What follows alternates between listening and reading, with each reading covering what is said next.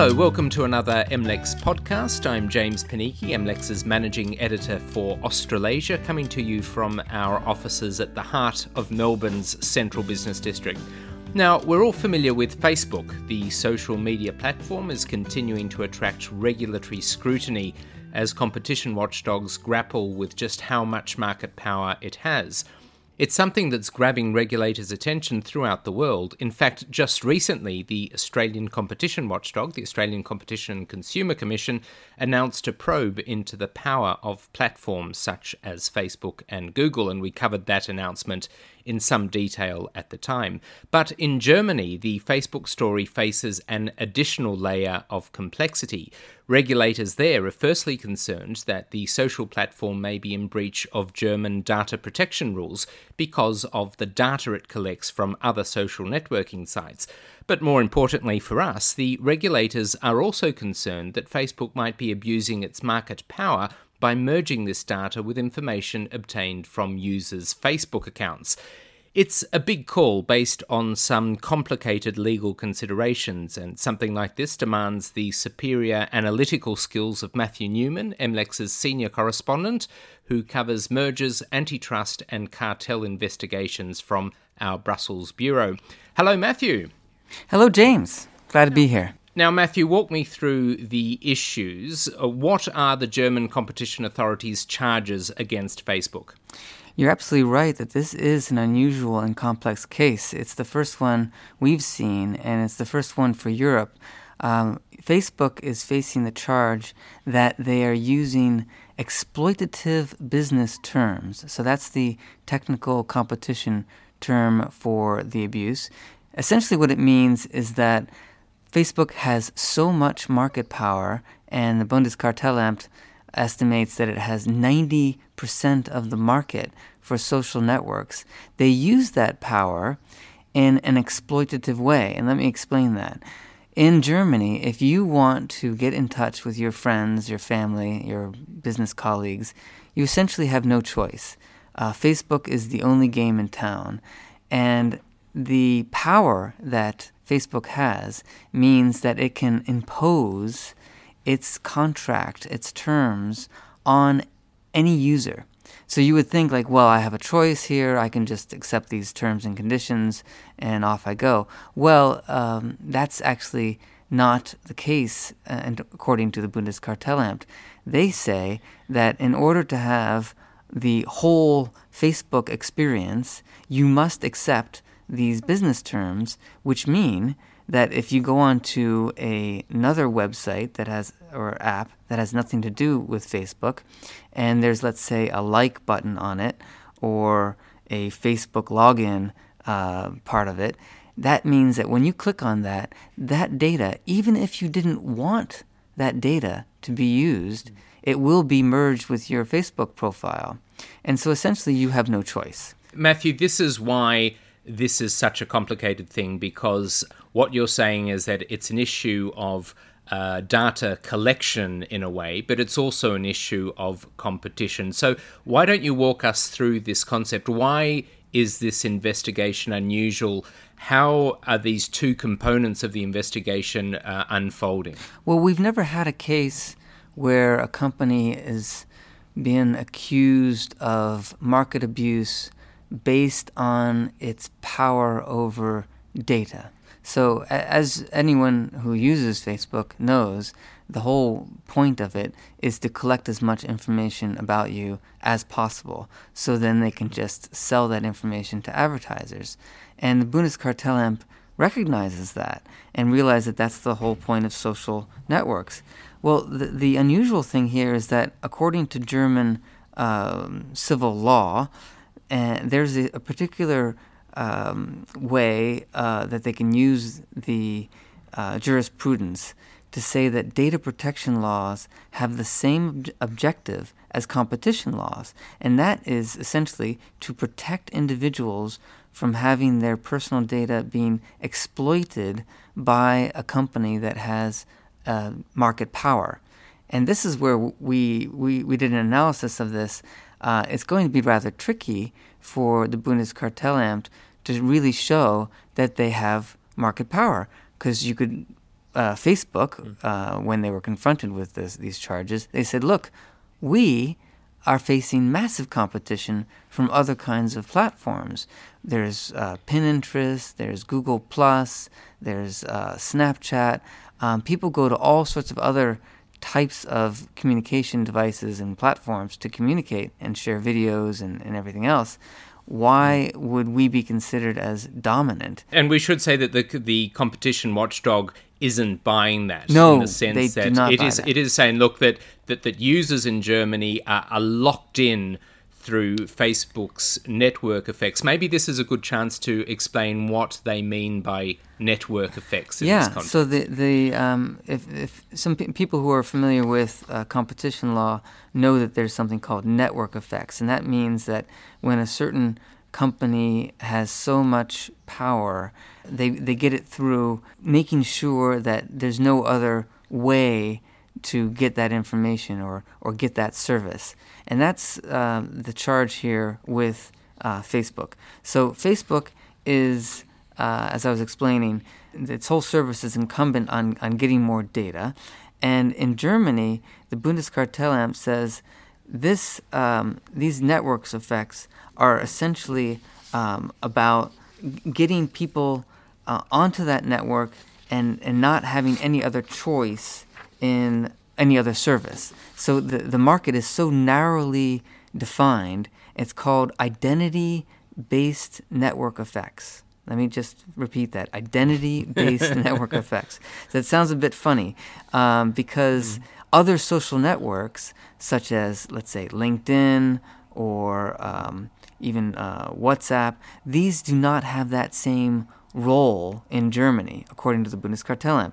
Identity based network effects basically means that um, the only way to uh, communicate with your friends and relatives and all that is through Facebook. That is that, that's the only game in town. And and Matthew, of course, uh, people of a younger generation would be laughing at this, at the suggestion that Facebook is is dominant to that extent, in the sense that they see it as something for old Generation X's who are out of touch and they're using different mechanisms to uh, to keep in touch. But obviously, that's um, either either the regulator in Germany is dominated by Generation X's of of our generation, Matthew, or they see things very differently. You're absolutely right, and and of course, this is the main argument for Facebook. They say, look, uh, half of German internet users don't even use uh, Facebook. Okay, and then the ones that do use Facebook use it side by side with other apps. So they mention uh, Snapchat, uh, YouTube, Flickr, Twitter, Google Photos, Pinterest. There's just a whole plethora of other ways of communicating, and that's what the um, what Facebook is saying. Is like we we don't even we don't act like a dominant company. A dominant company would mean that you're so sure that you have a lock-in to the, your customers that you don't have to do anything to improve your services. So thinking, let's think back to Microsoft when they had uh, the Microsoft Explorer case. Um, they didn't improve Microsoft Explorer because they didn't have any competition, and so it just got worse and worse and worse. And then you know people were, were sort of stuck with it. Well, Facebook says it can't do that, and it um, evokes this uh, memory of if you don't improve, people will go elsewhere, and that's exactly what happened with MySpace. If you remember that, ten years ago, they went from dominating the market to you know a, a, a footnote in history. So, uh, F- Facebook says they invest six billion uh, dollars a year in, from their revenue, global revenue, into redesigning, uh, rejigging their we- their Facebook site and making like videos available, getting ready for mobile devices. Uh, let's say um, more interaction. So they can't be dominant. and that investment and that innovation is in their in their view evidence that they are in fact fighting fighting a good competitive fight out there right Absolutely, absolutely. Yep. Well, the Bundeskartellamt seems things completely differently, and you could say, well, what is the whole point of this case? So, uh, people who use Facebook use it because it's free. it's convenient, and they know that they're receiving advertising. Well, uh, Bundeskartellamt says uh, the harm is that these users are actually losing control. This exploitative business terms means that they no longer have a choice over how their personal data is used. And that's the mixture of the violation of the data protection rules and the competition rules. But, Matthew, from a strictly um, regulatory point of view, a lot of listeners outside of Germany would be perplexed because we're talking about a competition regulator talking about um, privacy issues and the use of data. Now, as you said at the beginning of this conversation, the two issues kind of merge in this case, but it is still quite unusual. So I'm wondering if this kind of a a, a, debate or this kind of an approach is likely to go beyond the borders of Germany and whether or not other EU regulators in other jurisdictions might uh, might also pursue this line of inquiry. Well, I think it's highly unlikely, um, mainly because uh, this is a particular uh, German jurisprudence, and they spend. Uh, there, there was a, a, background note that they issued about this case, and they spend about three quarters of a page going through the case law, saying that there's been decisions of the Federal Court of Justice that allow them to uh, pursue companies that exploit with exploitative business terms, and data protection is one of the principles that they can evoke. So there's th- this is a really German case. Um, I have heard absolutely no other competition authority saying, "Oh, that sounds like a great way of pursuing fa- Facebook. Let's let's go for it." Uh, also, the European Commission um, has not endorsed this case. They've they've said you know we're following it with interest, but they, they haven't taken up a case. You would think a, a company like Facebook that has uh, users all over Europe, all over the world, um, it would be more, let's say, logical if the European Commission would pursue something like this. Well, simply they, they can't. They, there's the European rules don't allow them to go after exploitative business terms in this way. Now, some other countries like France they have a, a separate agency, which is the um, anti fraud and, uh, let's say, consumer abuse uh, agency. They could go after, after Facebook on exploitative business terms, but they wouldn't mix it in with competition uh, rules. So it would have to be a separate investigation if they decided that there was this kind of abuse. Uh, and I haven't heard that they're doing that at all. Okay, Matthew, uh, just finally uh, give me a timeline. When can we expect this probe to be wrapped up? Well, the Bundeskartellamt uh, is quite ambitious with this.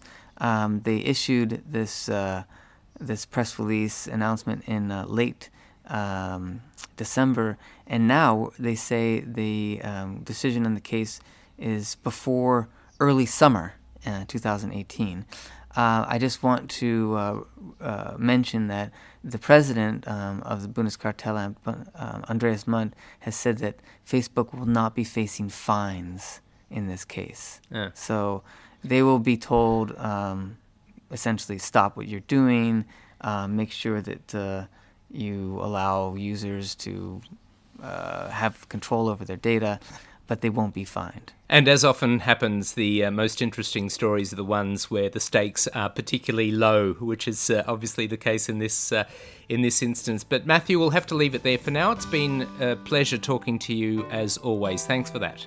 You're very welcome. Thanks, James. Matthew Newman is MLEX's senior correspondent covering both Europe and the EU from the heart of the European Quarter in Brussels. His most recent analysis on Facebook's German regulatory saga appears as a link at the bottom of the page that you may be streaming this podcast from. It's called Facebook's German Antitrust Probe Hinges on Market Power of Network Effects and MLEX subscribers will be able to go through a detailed case file, and you'll find that both Matthew and our colleague Lewis Crofts have written extensively on this issue, a labour of love, no doubt. And don't forget to check out the full suite of MLEX podcasts featuring the insights of our writers from around the globe. I'm James Panichi, MLEX's Australasian Managing Editor. Australasia, yes, it's a thing. Thank you very much for your company. I'll see you soon. Bye for now.